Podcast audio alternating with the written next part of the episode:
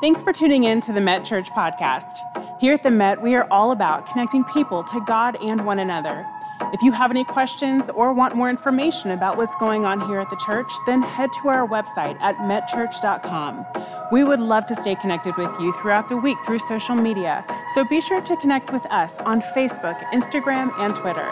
Now, enjoy the message morning and welcome those of you who are back in the room. We're glad that you are here. And those of you who are watching online, thank you for doing that. Thank you for sharing the services. And uh, we know that that is the way whereby our church, through this COVID crazy, has been able to grow exponentially. So thank you for uh, being here. Thank you for watching. Thank you for sharing. So glad to see you. We're in a brand new series starting this weekend, a Christmas series called Expect the Unexpected. We thought it was kind of an appropriate title given the year we've all had, right? Expect the unexpected. And so uh, when you read the Christmas story, you see time after time how that those key characters in the Christmas story had unexpected things hit their life. I mean, it opens with the shocking news to Mary that she will bear the Christ child. That was totally unexpected. She had her life well ordered. Joseph and uh, Mary were going to be married. They had everything planned out, and all of a sudden, in the middle of all of their plans, God just interrupted things, and it was an unexpected thing. So, throughout the Christmas story, time and time again, you see where there were unexpected things that happened and how in each case God showed up in a big way. And can I tell you, that hadn't changed one bit. God still shows up in the unexpected events that happen in our life. Everyone in the room has gone through something in your life that you would call unexpected, unplanned, sometimes even unwanted. But in every experience, if you think about it and you're sensitive to it, you'll see where God has been in it. He has a plan, He has uh, a reason for all things. There's a reason for every season. And certainly, if you're in a difficult season, God has a point.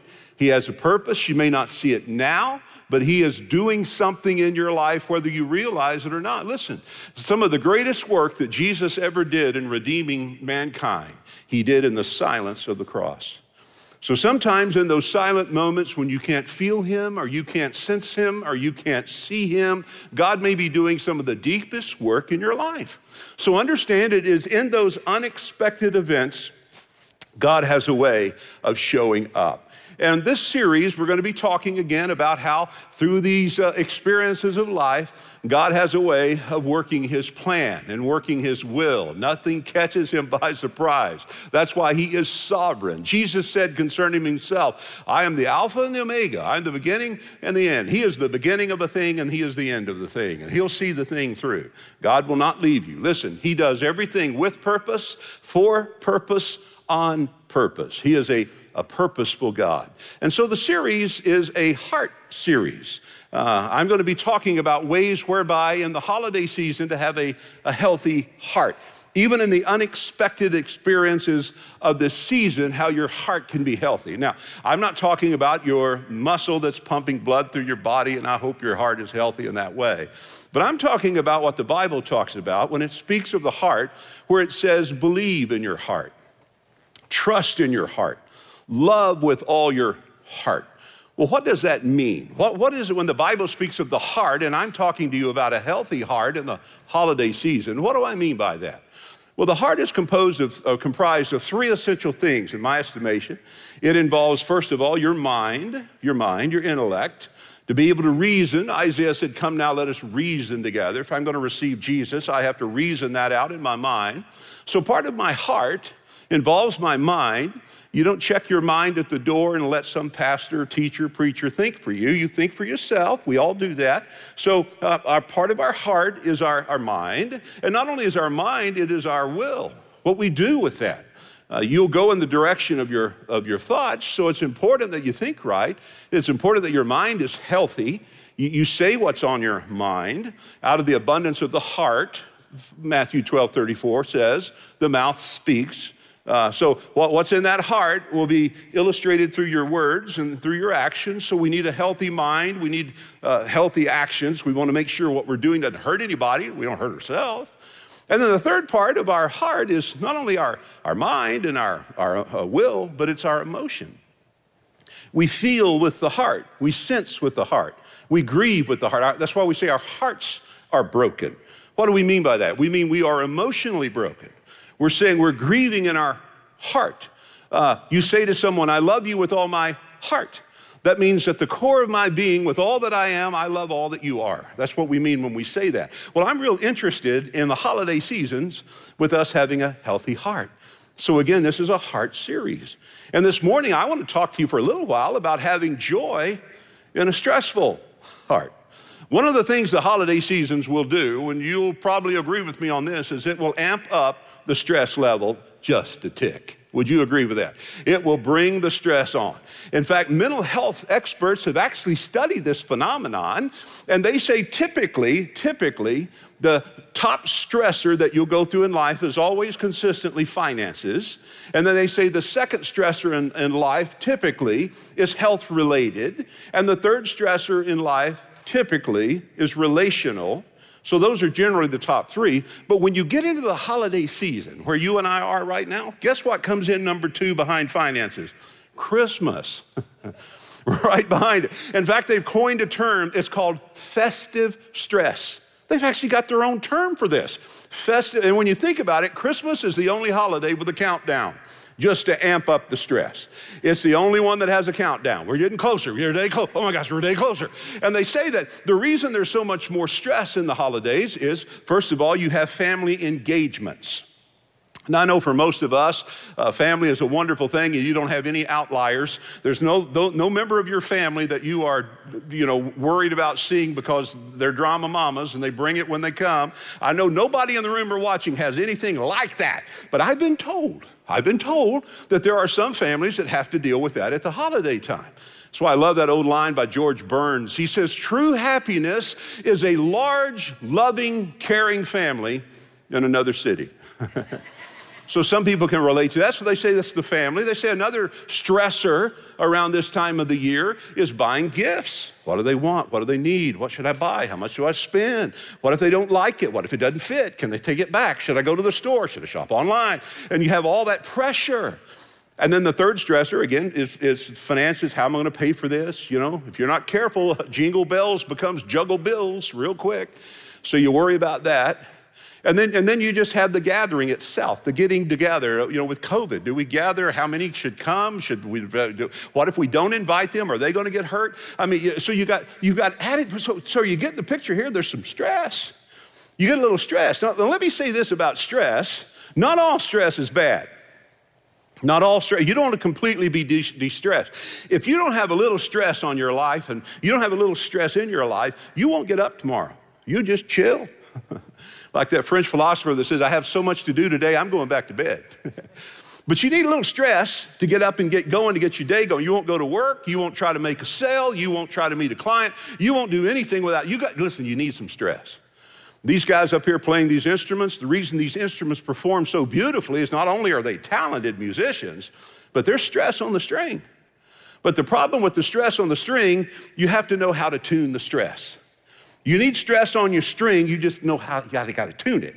You see, your, your life will not make um, uh, music. You will not have harmony in your home if there's too much stress on your string. Uh, if there's too little stress on your string, you won't have harmony either. And so I'm suggesting if there's too little stress, the music is dull. If there's too much stress, the music is shrill. And so you can be a shrill person uh, on edge all the time, going off on people all the time. Just, uh, I mean, just, you know, you go around with a hammer back cock pointed at people, just daring them to cross you, you know. And so you got too much stress on your string. You got stress on your string. You say, how, how can I tell if I have too much stress on your string? Well, one way to tell is ask the person who knows you the best and loves you the most to be honest with you. Now let them do that, because if you got a lot of stress on your string, you may snap. So don't snap on them. Let them tell you, and they'll say, honey, yeah, you, you, you wound a little tight. You, you're a little stressed right now, right?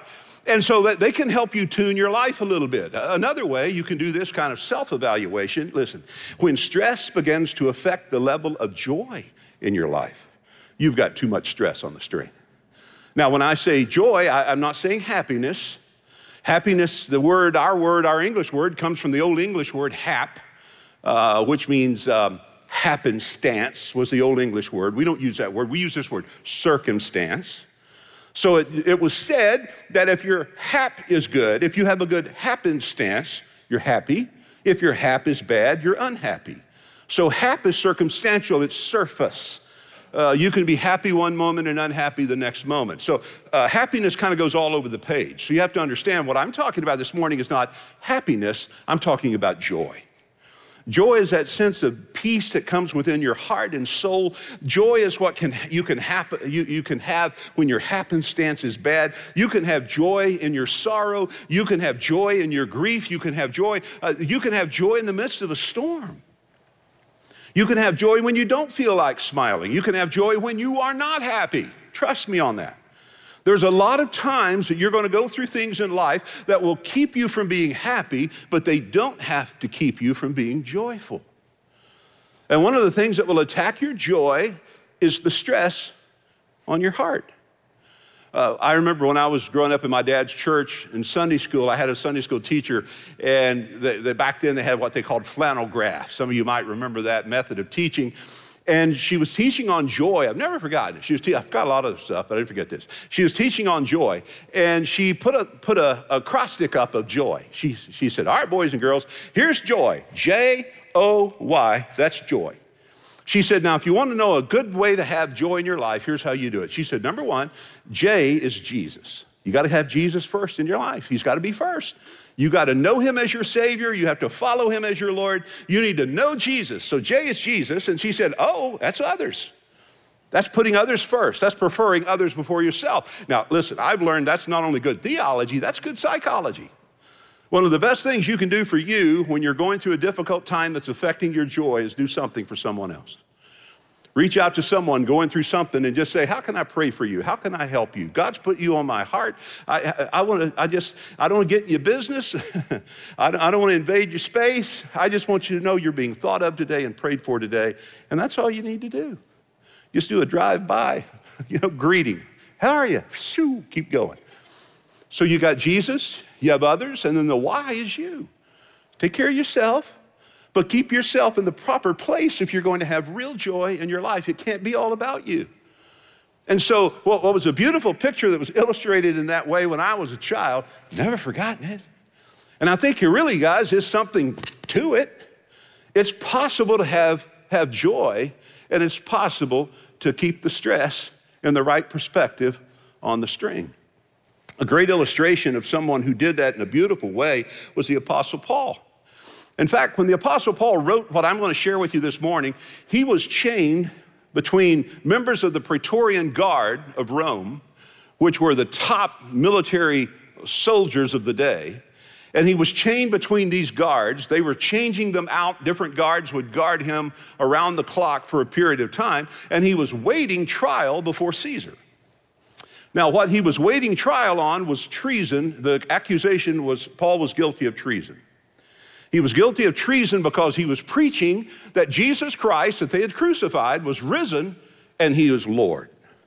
Well, the law of the land of that day was no one is Lord other than Caesar.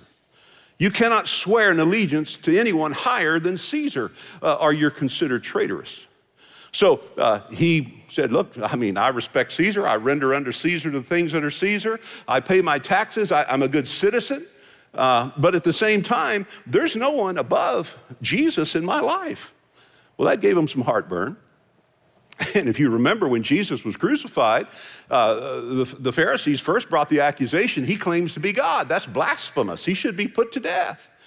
The, the Roman authorities didn't care about that. They didn't care if he's God. They were polytheistic. They said, maybe he is.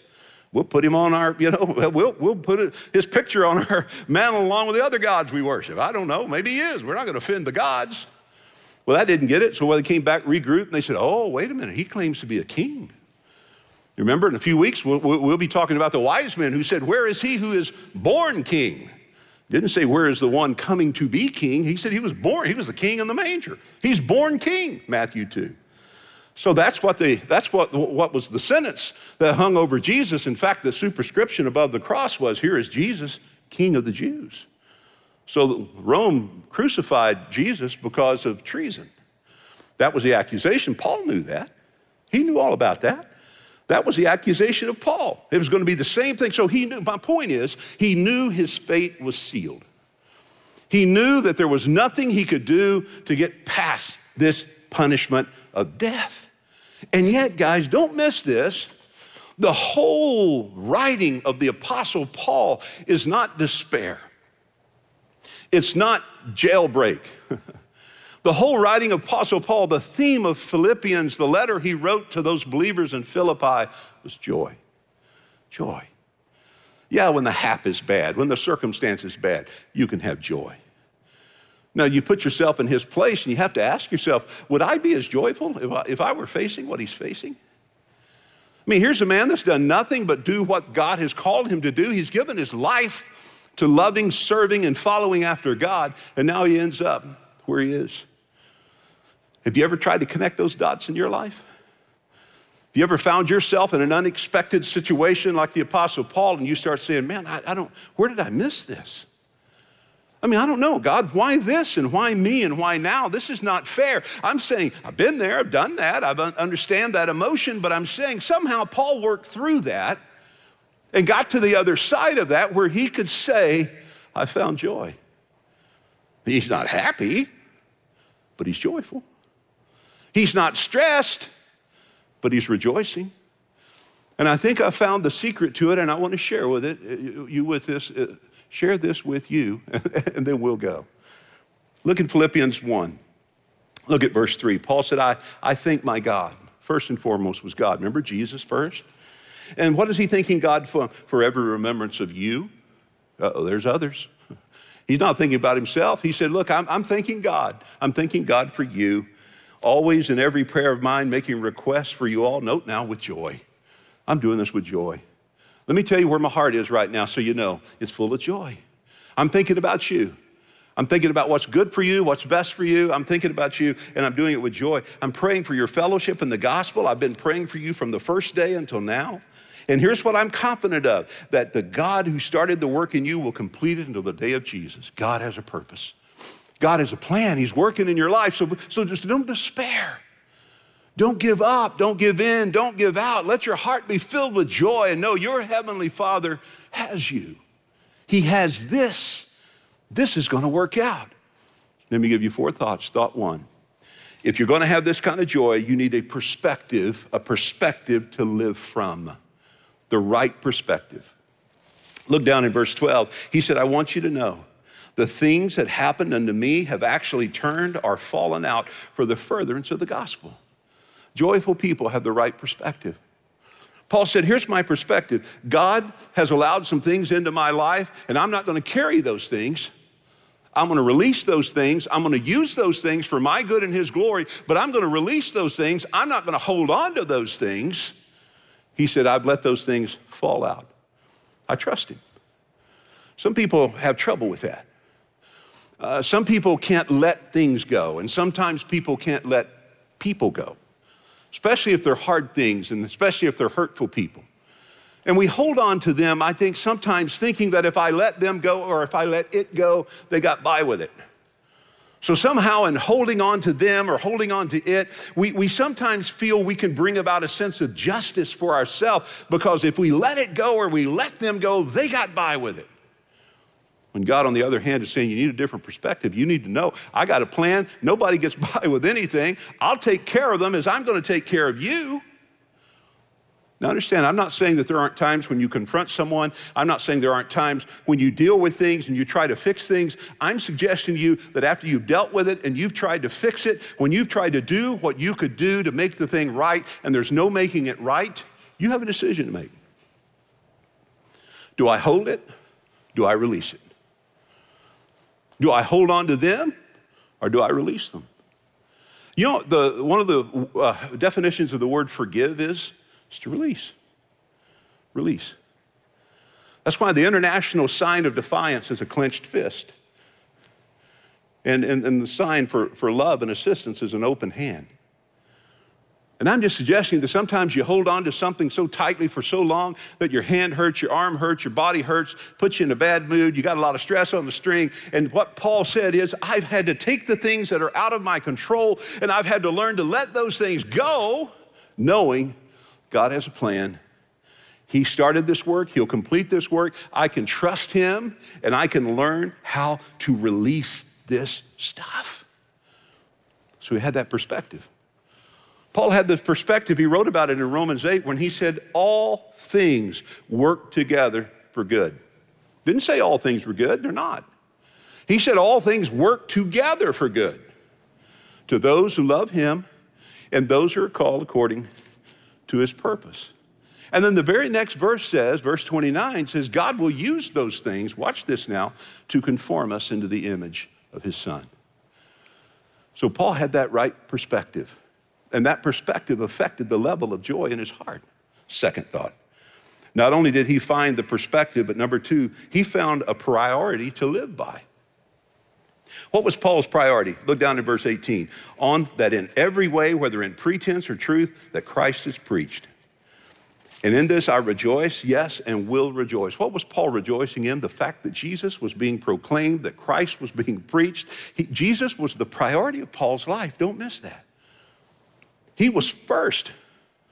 Paul said, Man, when I hear somebody's preaching Jesus, whether they're sincere or insincere, as long as they're preaching Jesus, I'm great with that because he's the focus of my life. He's the thrust of my heart. He, I, I, want everyone to know about Jesus. I want to, them to see Jesus in me. He was the priority. Remember, I said Romans 8 29, he's using all of those things to conform us into the image of Jesus.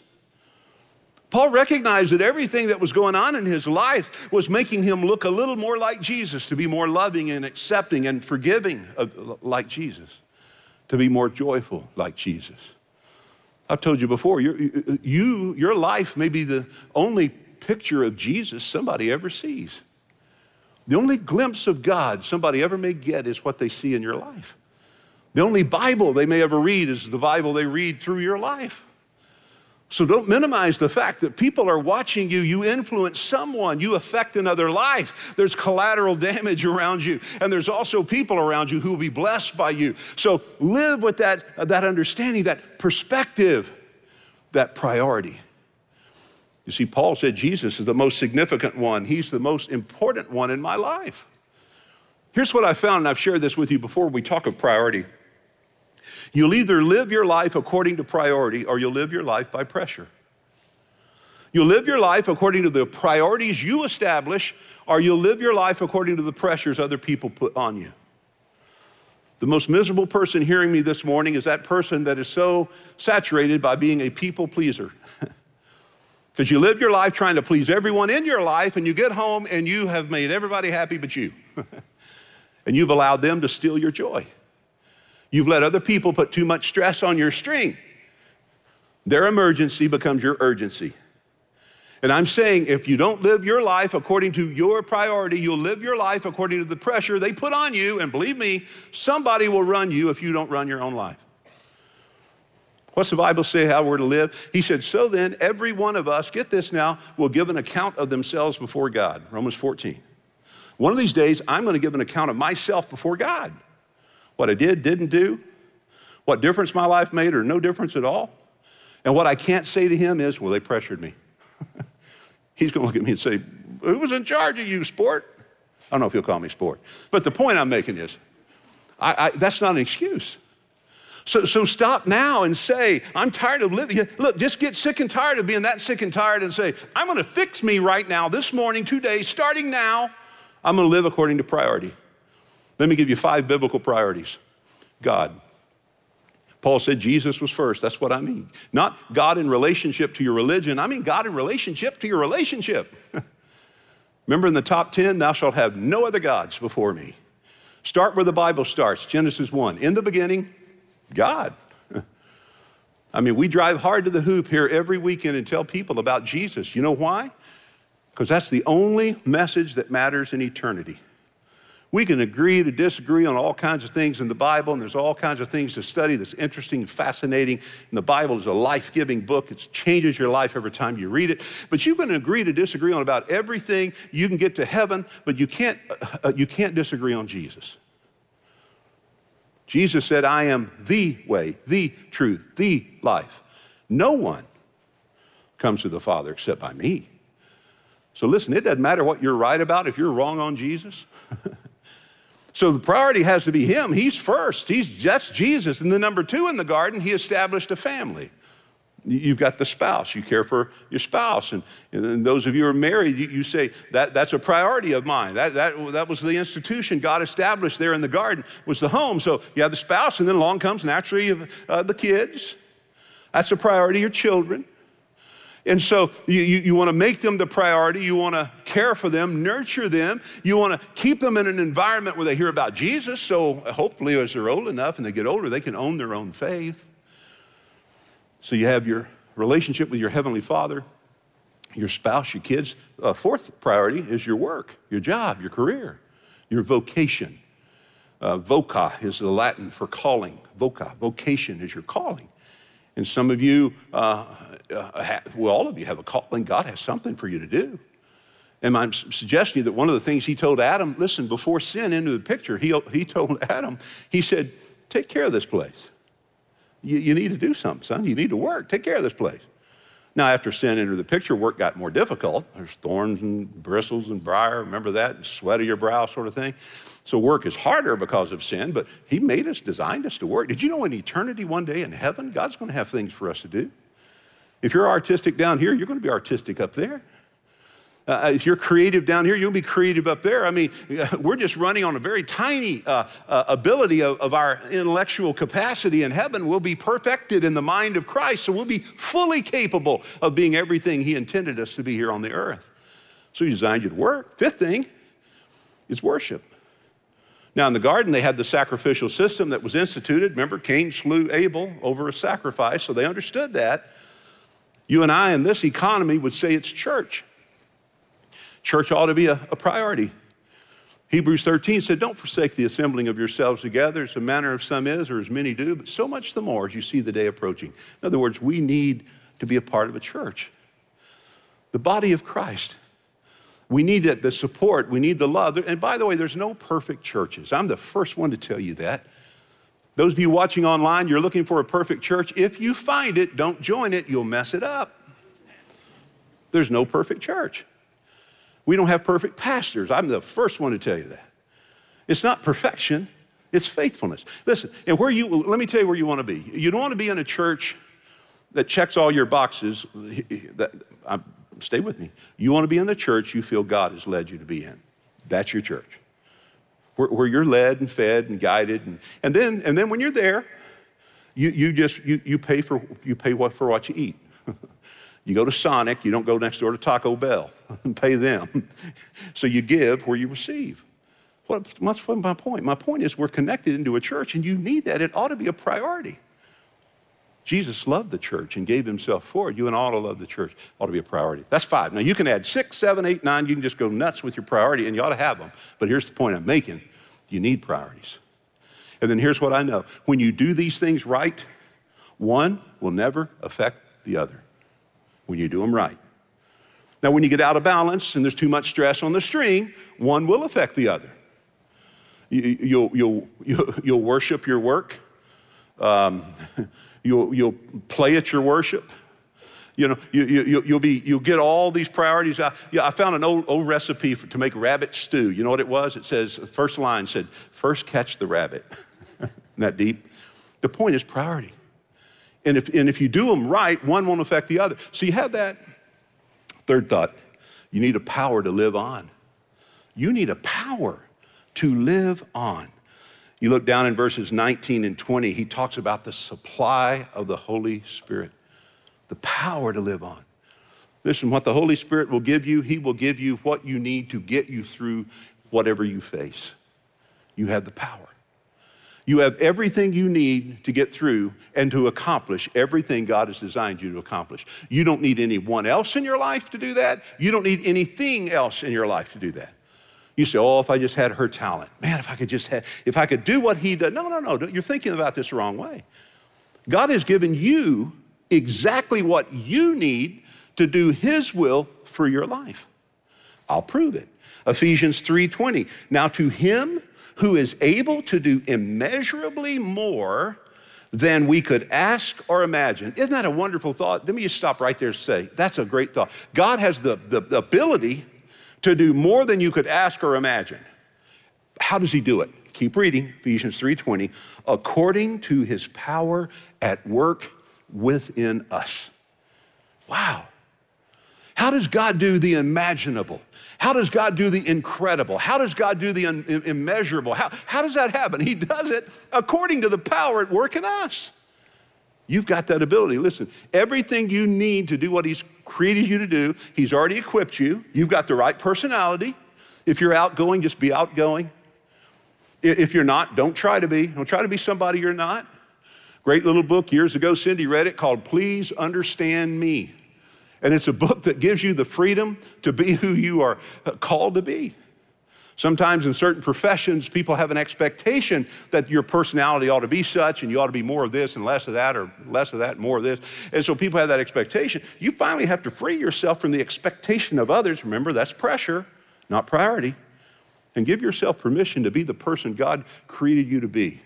There's nobody better at being you than you. God don't make duplicates and he doesn't create junk. Uh, the psalmist says you are fearfully and you are wonderfully made. God designed you unique. Nobody can do what you can do. And sometimes, in order for a person to see the beauty that you are and the brilliance that you have, get this, sometimes he has to put you against a dark backdrop. He did with Paul. You ever been in a jewelry store and you wanted to look at an item in the counter? You, if you'll notice, when they display that item, they'll put it on a, on a dark backdrop. And they do it by design because they want you to see the intricate detail and the beauty of the item that you're thinking about buying, and you can only appreciate it against a dark backdrop. Do you realize from time to time in your life and mine, God will put a dark backdrop behind us so that other people can see the brilliance and the beauty that God is working in and through our life? Sometimes it's not the mountain experiences that reflect him as much as it is the valley. Paul understood that. Paul said, I know God's got a, I know God's doing something in me. I just want to rely on his power. And it gives me the fourth and final thought that really hits what I'm saying now. You need a purpose to live for. What was Paul's purpose? Look at verse 21. To live is Christ, to die is gain. Paul said in one place, I'm, I'm here because it's beneficial for you for me to be here. I'm helping you. But there'll come a time when it'll be more beneficial for me to be in the presence of my Savior. And Paul said, either way, I'm okay. I'm all right. Why? Because I know I'm here with purpose, for purpose, on purpose. One of the verses that I share a lot with you, and I shared certainly after Cindy went to heaven, is that passage, that verse in Ecclesiastes 3:1. Remember? To everything there is a season and there's a time to every purpose under heaven. So life is seasonal. We're in a season. It's a season, Christmas season, but it might be a sorrowful season, might be a hard season, might be a challenging season. Life is seasonal. But in those seasons of life, listen, according to Ecclesiastes 3:1, God will give you time as long as you have purpose. And the minute your purpose is over, he'll call you home. You'll hear a voice no one else hears the voice will be, Come home, child. Come up higher. You'll step from the temporal into the eternal. As Paul said in 2 Corinthians 5, you'll be absent from your body. You'll be present with the Lord. And you'll hear him say, I pray, well done. Good and faithful servant, not perfect, but faithful. Enter into the joy of your Lord. Paul heard that. And Paul knew, I'm here. I'm here for purpose. So, friend, as I close this morning, my prayer for you is my prayer for you is that you'll have joy in this season. Your happiness might not be there. Maybe something relationally going on that's stolen your happiness. Maybe some financial setback, some work related issue. Maybe a health issue that you're dealing with right now. Maybe just the burden of someone in your world, a loved one or whatever. And, and right now, you'd have to say, in the holiday season, I can't say that I'm happy. I understand that. But what I am saying, regardless of who you are or where you are, you may not be happy. You can have joy. You can have joy. And joy will help you deal with the stress of that heart. That's why Jesus said again, let not your heart be troubled. He didn't say not let your heart grieve. He said don't let it be troubled. To be troubled is to be confused, is to be overwhelmed, it's to be, you know, in distress. He said, Don't let it be trouble. So I say to you, have a joyful heart. Let's pray. Father, thank you for your word. Never returns void. Isaiah said it always accomplishes the purpose for which it was sent. So I pray as your word has gone out on these three platforms that we stream on and has gone out in this room, I pray that it will accomplish the purpose for which it was sent. Help us, as James said, not to just hear your word, but to put it into practice. And Father, I pray for all who are watching the service now who have never trusted you as Savior. I pray that you'll give them the courage, the honesty, and transparency to swallow their pride and humble their heart and pray this prayer and say, Lord Jesus, with everything I know about me, I now trust all that I know about you. Come into my heart, forgive my sin. That's my prayer today. In Jesus' name, amen.